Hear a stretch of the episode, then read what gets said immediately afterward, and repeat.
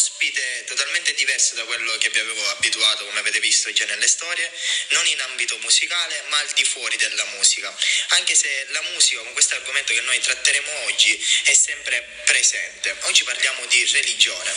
Un piccolo riferimento per introdurre la puntata va a Emischilla, nella sua canzone Una lettera dall'inferno, dove lui si paragona ad un angelo caduto e inizia un dialogo con Dio e la sua fede. Oggi per parlare di fede mi sono rivolto a un amico, a un sacerdote che mi conosce da molto tempo, quindi io passo subito la parola a lui. Don Maurizio, a lei la presentazione.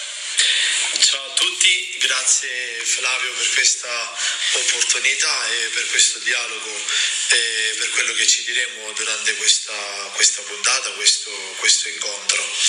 E conosco Flavio da quando era bambino e, e mi impressiona ora stare di fronte a lui su questi argomenti, ma conosco bene la sua sensibilità e quindi quello che facciamo oggi fa parte della sua sensibilità e anche di quello che sono le domande che piacciono a tutti, soprattutto ai ragazzi.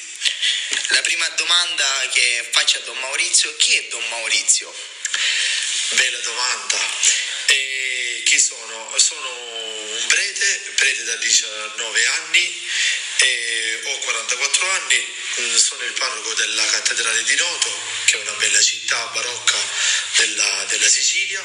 Invito tutti a venire a Noto e mi occupo della, della, scuola, della pastorale scolastica e universitaria e diciamo nel cammino di questi anni ho avuto sempre a che fare con, eh, con i giovani, con, con, i ragazzi, soprattutto con quelli diciamo, che non digeriscono molto la Chiesa e che sono anche lontani, lontani dalla Chiesa. Ho una formazione di studi oltre quella teologica per diventare prete eh, di filosofia, eh, ho insegnato filosofia eh, per alcuni anni, ora però mi dedico un po' alla, agli insegnanti, alla formazione degli insegnanti, un po' a, alla formazione dei ragazzi nelle scuole.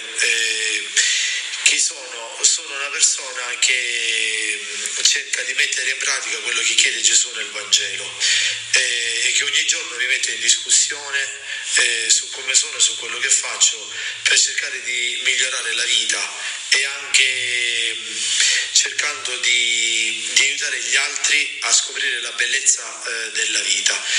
Credo che questa sia la, la, cosa più bella e mi piace molto eh, l'empatia e stare vicino, vicino, agli altri e soprattutto mi piace far capire agli altri la bellezza della fede e di Gesù e della bellezza che c'è all'interno del Vangelo e come la, la, fede e la persona di Gesù di Nazareth fa la differenza nella vita di una persona e rende migliore la vita in tutto.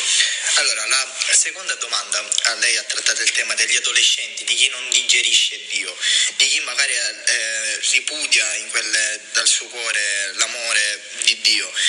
Come può un adolescente affrontare le problematiche, anche se ha perso Dio, anche se Dio non c'è nella sua vita? Allora, eh, è normale che, che, si perde Dio, si perde Dio perché noi abbiamo una concezione di Dio eh, tipo quella eh, di una nozione fatta data a scuola o data al catechismo, per cui in realtà eh, se parlare e conoscere Dio per un ragazzo equivale alla conoscenza di Giulio Cesare, eh, di un personaggio della storia, eh, di qualcuno che ha fatto un'invenzione, eh, oppure piuttosto parlare di Dio eh, sapere le cose di Dio in riferimento alla religione, è normale che queste cose sono nozioni che allontanano. Eh, si può capire Dio solo se si sperimenta la bellezza di quello che ci insegna Gesù nel, nel Vangelo. E, cioè bisogna praticare eh, l'esperienza, quella che, che, facevano i primi cristiani, eh, nel, quella che è descritta nella Bibbia, negli Atti degli Apostoli, cioè persone che vivevano insieme, che erano fraterni, che si davano tra di loro, che davano gli altri, cioè l'esperienza della fraternità, della bellezza. Immaginate, mi rivolgo che siete qui, ascoltate tanti ragazzi, immaginate com'è bello stare in comitiva, in compagnia degli altri e come ci si sostiene gli uni con gli altri. E, e in questo, in questa energia di amore questo amore, quello che Gesù, che Gesù, chiede a tutti. E poi c'è una cosa anche molto, molto bella. Eh, noi abbiamo l'impressione che Dio tante volte non c'è, che si dimentica di noi, ma in realtà il Signore non si dimentica mai di noi, è sempre presente nella nostra vita. Bisogna però saperlo incontrare e bisogna anche trovare le persone giuste che ci fanno incontrare il Signore, perché a volte le persone ci possono anche allontanare dal Signore. Don Pino Puglisi, il prete ucciso dalla mafia, diceva che Dio ci ama sempre attraverso qualcuno, per cui se vogliamo conoscere Dio dobbiamo lasciarci aiutare da qualcuno che ci presenta Dio nella sua bellezza. Molto bella come spiegazione. A proposito di bellezza, la classica frase che si sente dire dai giovani moderni è quella che come faccio ad mm, mm, andare vicino a cercare Dio anche se non lo vedo. E quindi la mia domanda è come può un ragazzo eh, che dice di non vedere Dio avvicinarsi adesso e come prende consapevolezza di Dio? Come si fa ad avvicinare Dio? Una bella domanda, perché noi Dio non lo vediamo, cioè concretamente nessuno può dire se io quando qualcuno mi dice capita ogni tanto, padre io ho visto il Signore, ho avuto un'apparizione, io dico tra me e me chi sta pazzo, lo dico in siciliano perché sono più bello. E si può Dio lo si vede attraverso l'altro. In una parte degli ultimi libri della Bibbia, nella lettera di Giovanni, la prima lettera di Giovanni, c'è scritto così, come fai ad amare Dio eh, che non vedi se non ami il fratello che vedi ed accanto a te? Per cui il segreto è semplice, per vedere Dio dobbiamo gli altri e nell'amore verso gli altri, nella custodia degli altri, nel tendere la mano verso gli altri che noi possiamo incontrare Dio. Dio lo si incontra sempre attraverso gli altri e nella vita degli altri e poi c'è una cosa molto importante. Eh, noi non conosciamo il volto di Dio ma abbiamo la sua parola. Il cristianesimo è una religione rivelata, la Bibbia è parola di Dio, per cui per conoscere Dio bisogna conoscere la Bibbia, bisogna leggere i Vangeli. Tante volte si parla di Dio senza sapere nulla di Lui, senza aver letto nemmeno, nemmeno i Vangeli. Magari eh, si incontrano tante persone che hanno letto tanti libri, tanti romanzi, ma non, non si è mai letto eh, il Vangelo. Per conoscere Gesù bisogna leggere il Vangelo, bisogna ascoltare il Vangelo che è una parola così ricca, così profonda che quando arriva al tuo cuore, alla tua vita, è capace anche di, di trasformarla. Ma bisogna fare questo, questo, passo e questo passo non si fa insieme, si fa sempre, non si fa da soli, ma si fa sempre insieme agli altri con, eh, col desiderio e anche col dubbio che deve sempre accompagnare perché eh, noi non dobbiamo mai pensare di possedere la verità, di sapere tutto, che non abbiamo bisogno eh, di conoscere cose nuove. Abbiamo, dobbiamo sempre lasciare una porta aperta. Eh, non so chi di voi è andato qualche volta in vacanza in gita a Roma. A Roma c'è il Pantheon. Il Pantheon è una struttura meravigliosa dove sono sepolti i re d'Italia. Questo Pantheon, chi l'ha visto, eh, non è tutto chiuso. La cupola a un certo punto è aperta, manca diciamo la parte delle chiusure della cupola.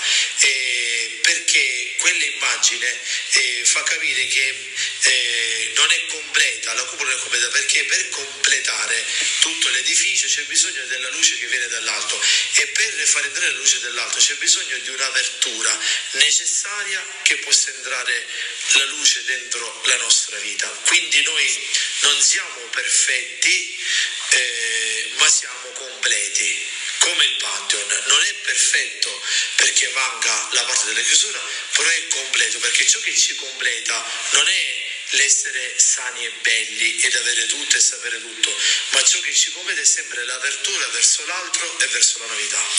Wow, una spiegazione alquanto esaustiva.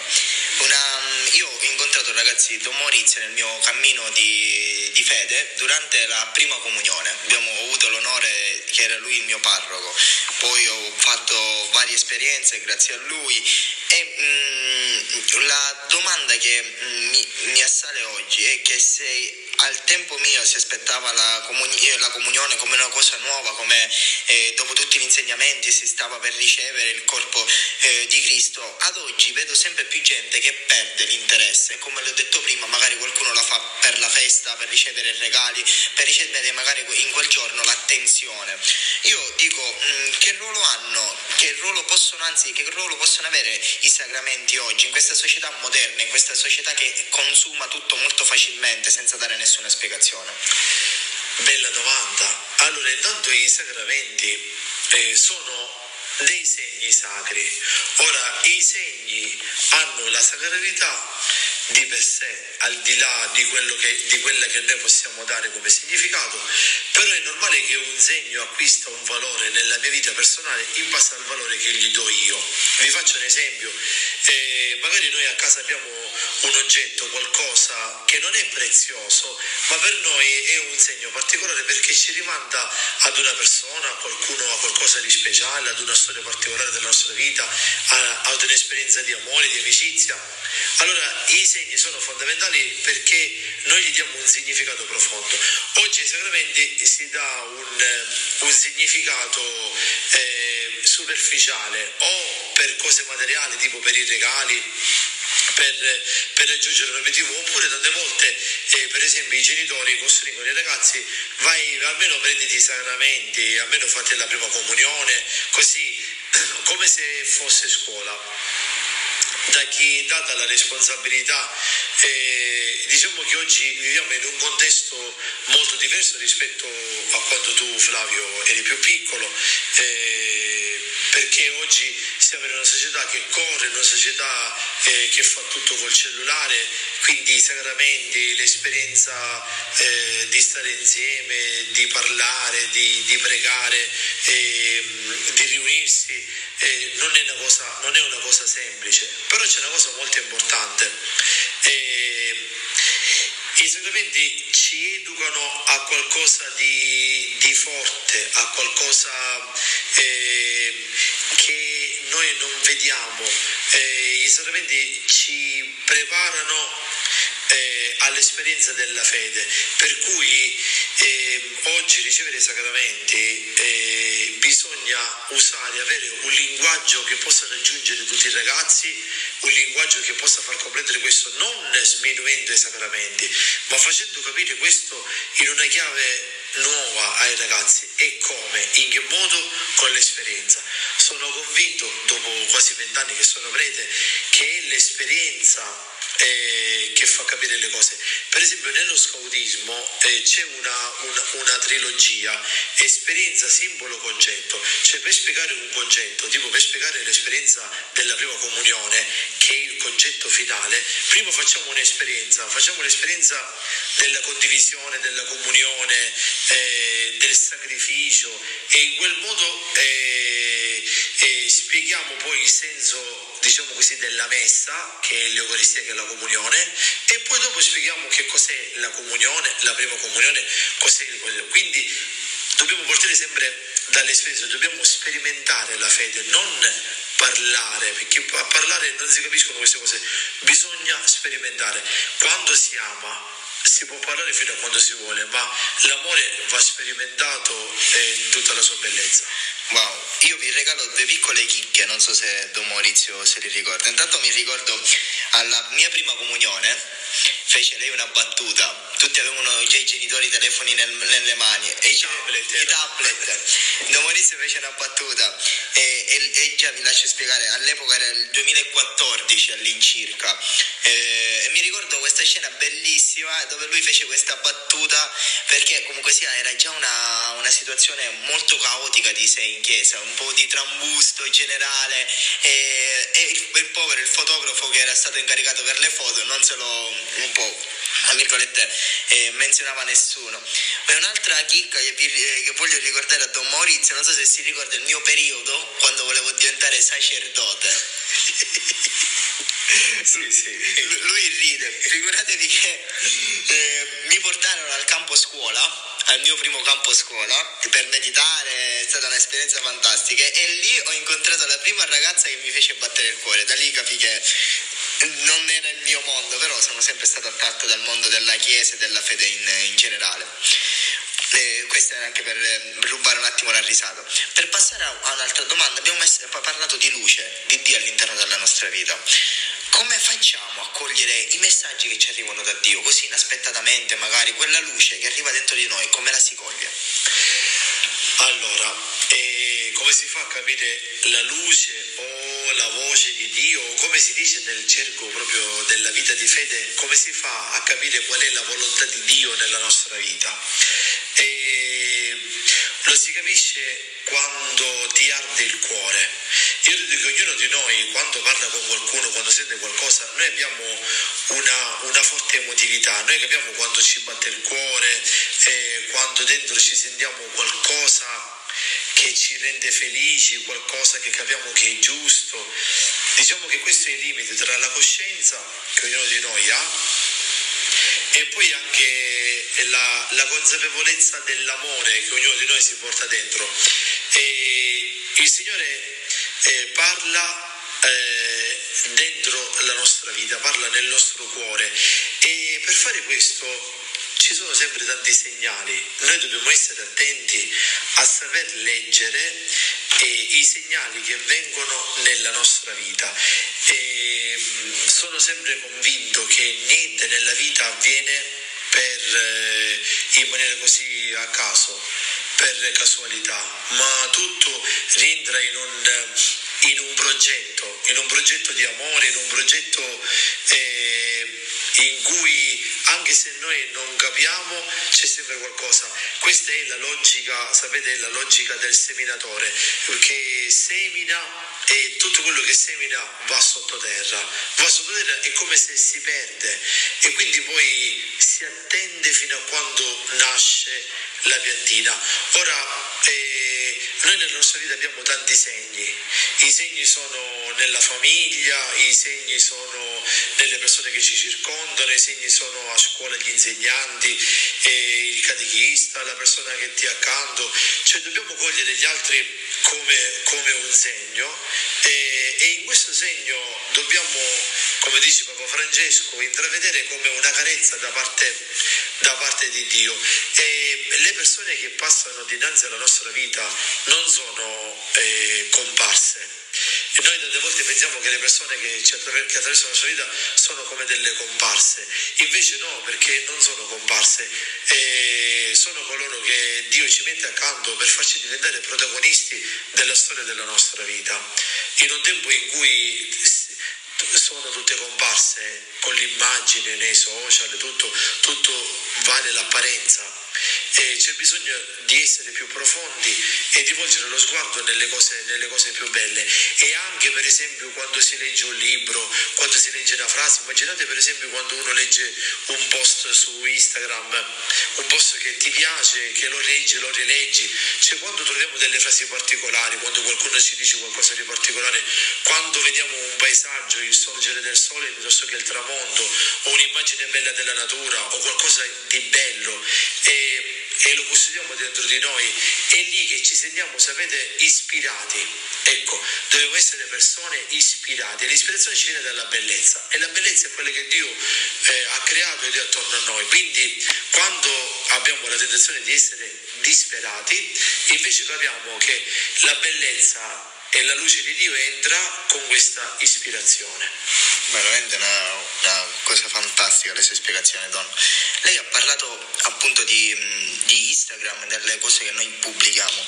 Nell'ultimo periodo anche la Chiesa è entrata a far parte di questo nuovo mondo social. Anche lei, per esempio, la si può trovare comodamente su Instagram. Come mai questa scelta di aprirsi al, al futuro, magari, di non rimanere qualcosa di chiuso?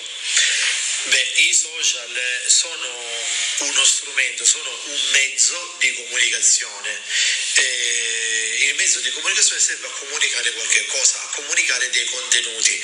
Quindi che la Chiesa usi i social per comunicare dei contenuti è molto importante. Certo, poco serve se lo fa per l'immagine. Difatti, vedete anche su Instagram. Eh, immagini anche di cose di chiesa, anche di preti, così, che magari usano Instagram forse per immagine oppure anche che so, per cose che non hanno niente a che vedere con, con la fede, eccetera.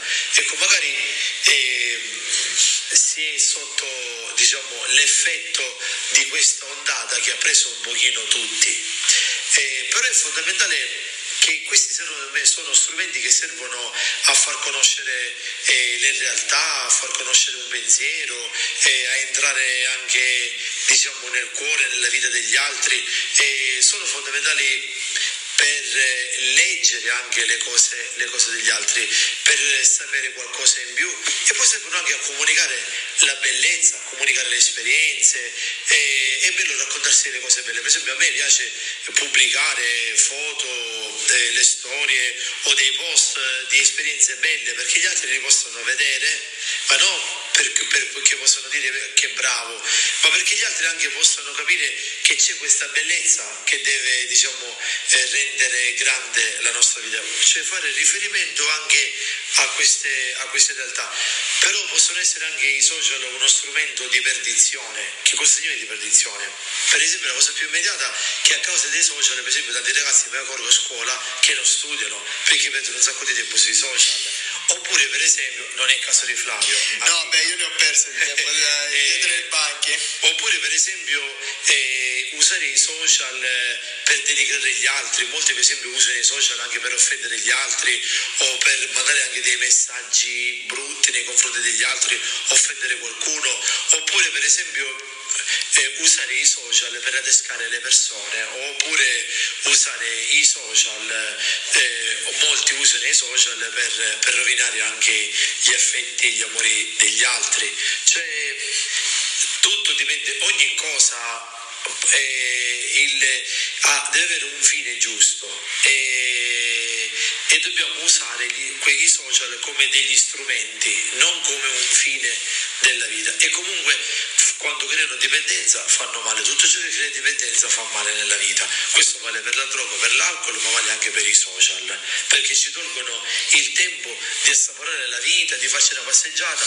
come purtroppo tante volte accade, vado in pizzeria, vado in un ristorante, vado in un pub, vado in giro e vedo tante persone messe accanto. Questo vale per i ragazzi, ma vale anche per gli adulti, tutti seduti accanto, ma non parlano tra di loro, ognuno è col cellulare in mano che chatta, che chatta con qualcuno, chattano tra di loro non, si, non godiamo gli altri perché godiamo con uno strumento tecnologico, dobbiamo imparare a godere di più degli affetti, dei legami, di un dialogo, di una passeggiata piuttosto che comunicare solo attraverso i social. Wow, veramente molto bella. Abbiamo parlato di amore, che Dio comunque sia sempre presente nella nostra vita, è amore. Se, eh, se l'amore di Dio si incorona ne, nell'amore di un genitore, di un familiare, perché abbiamo ad oggi succede che ehm, abbiamo dei figli che subiscono di un male di un genitore, quindi è come se delle volte Dio fa del male anche a noi, in questo caso? Eh, non, non, proprio, intanto diciamo che Dio si serve dei genitori per trasmettere la vita, per cui diciamo noi riceviamo la vita per mezzo dei genitori. E I genitori sono esseri umani, i genitori diciamo, mostrano, il volto di Dio, il volto della, della, presenza di Dio, sono le prime persone che nella vita ci insegnano ad amare, però sono anche esseri umani e anche i genitori possono sbagliare, anche i genitori possono, possono sbagliare, possono fare, possono fare del male. Perché questo?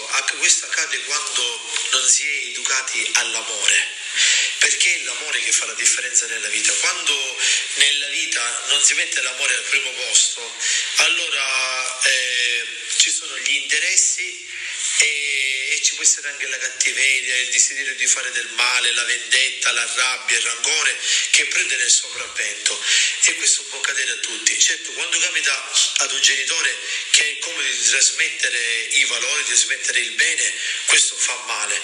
Per cui eh, l'arma che Dio consegna e che credo che anche il buonsenso consegna è che noi dobbiamo vivere la vita sempre nell'amore. È la prima forma di amore per vivere con amore è l'essere riconciliati e quindi il perdono.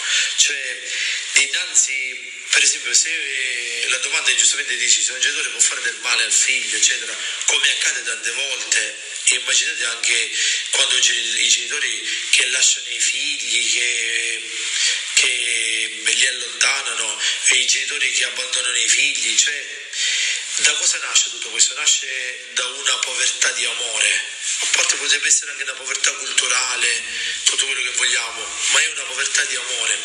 E che cos'è che riconcilia tutto? Il perdono, il perdono, perché quando qualcuno non è capace di amare, allora fa male. Il perdono invece è ciò che risana tutto. C'è un'immagine molto bella che vorrei consigliare a tutti voi. E, in, in Giappone, eh, quando si rompe un vaso, eh, non lo si butta, questo, questo, vaso si prendono i cocci del vaso e lo si ricompone. E lì dove ci sono eh, le fessure dove noi capiremmo che si vede che è spaccato e nessuno di noi comprerebbe un vaso spaccato, sapete cosa fanno i giapponesi? Eh, in quelle fessure mh, mm, passano l'oro, quindi praticamente il vaso che era spaccato viene ricomposto e le cicatrici, chiamiamole così, eh, i lineamenti che farebbero capire che il vaso era rotto, in realtà eh, gli viene passato il filo d'oro e quindi il, il vaso acquista un valore superiore. Così deve accadere nella vita. Le fratture che accadono nella nostra vita, i disagi, le ferite che ognuno di noi si porta dentro e le abbiamo tutte queste ferite, il perdono e l'amore è capace di ricomporre bene la nostra vita e lì dove ci sono ferite mettiamo l'oro. L'oro che cos'è? è l'amore, è il perdono, è la misericordia, è la presenza del bene.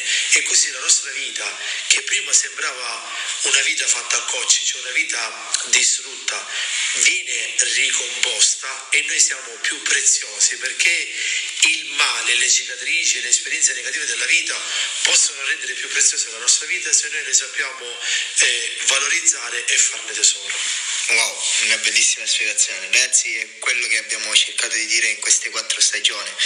La musica mm, è collegata un po' sempre a tutto, eh, l'abbiamo visto quando sono venuti vari artisti da noi, adesso anche con Don Maurizio, e questo filo che alimenta magari la musica, alimenta eh, le vostre passioni è sempre l'amore e andare sempre avanti.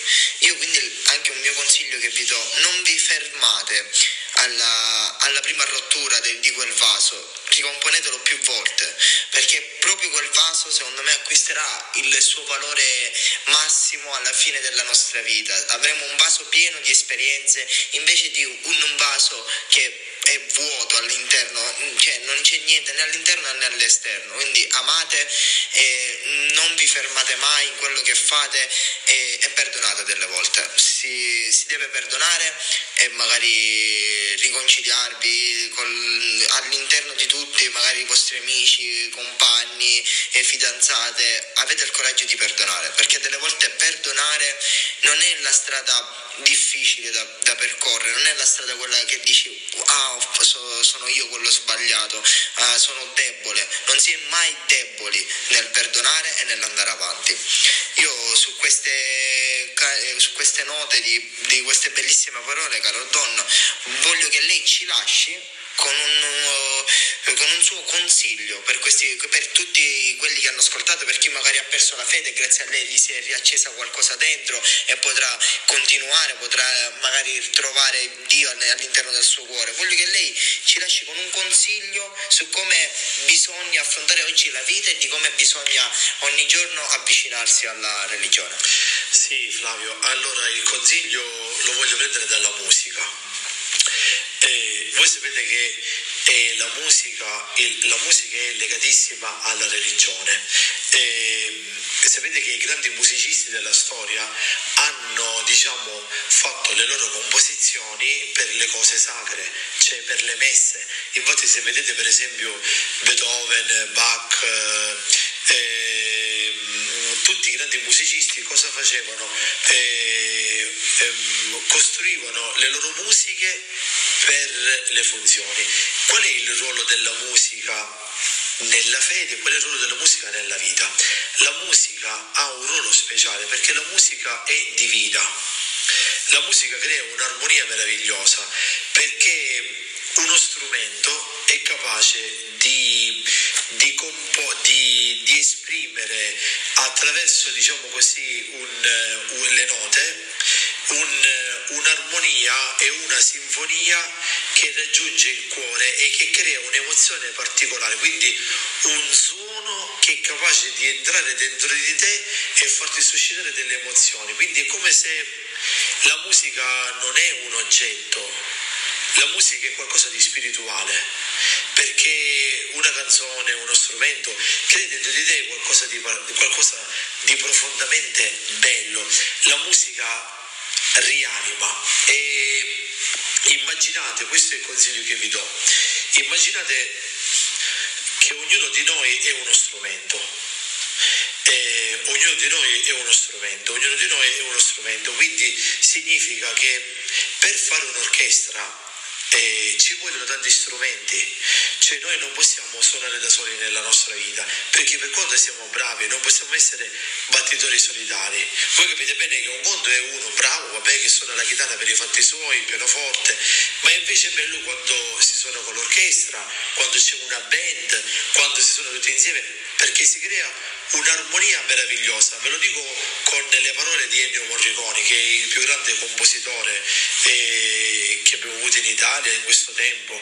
E lui diceva che, che ogni persona, cioè ogni strumento è necessario, non c'è uno strumento che sia più importante dell'altro, magari c'è qualcuno che suona un po' più dell'altro, però è fondamentale che ognuno è, è uno strumento e tutti insieme eh, eh, possiamo creare una sinfonia, un'armonia.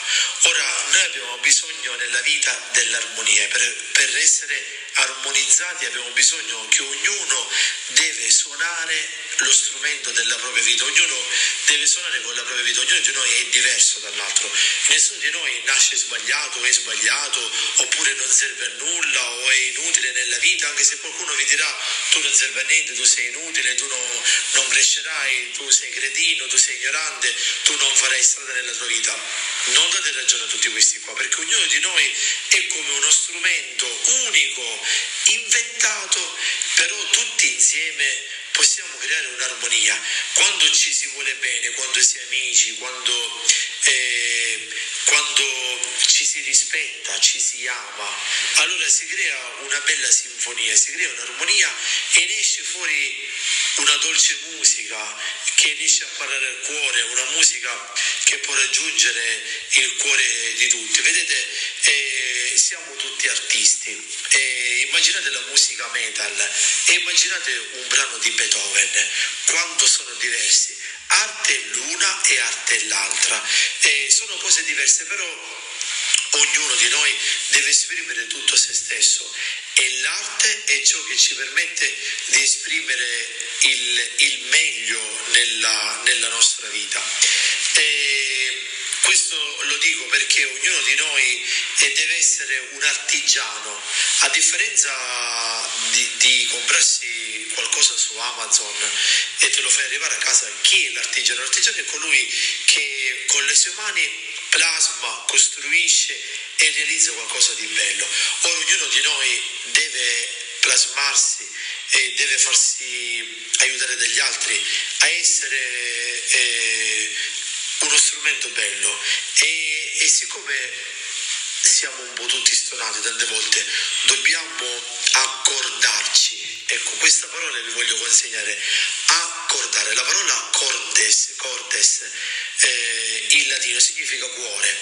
Dobbiamo essere più accorati, più accordati, cioè dobbiamo mettere il nostro cuore vicino al cuore degli altri, volerci bene, perché in questo modo che si cresce e diventiamo anche, facciamo diventare la nostra vita un bel eh, capolavoro.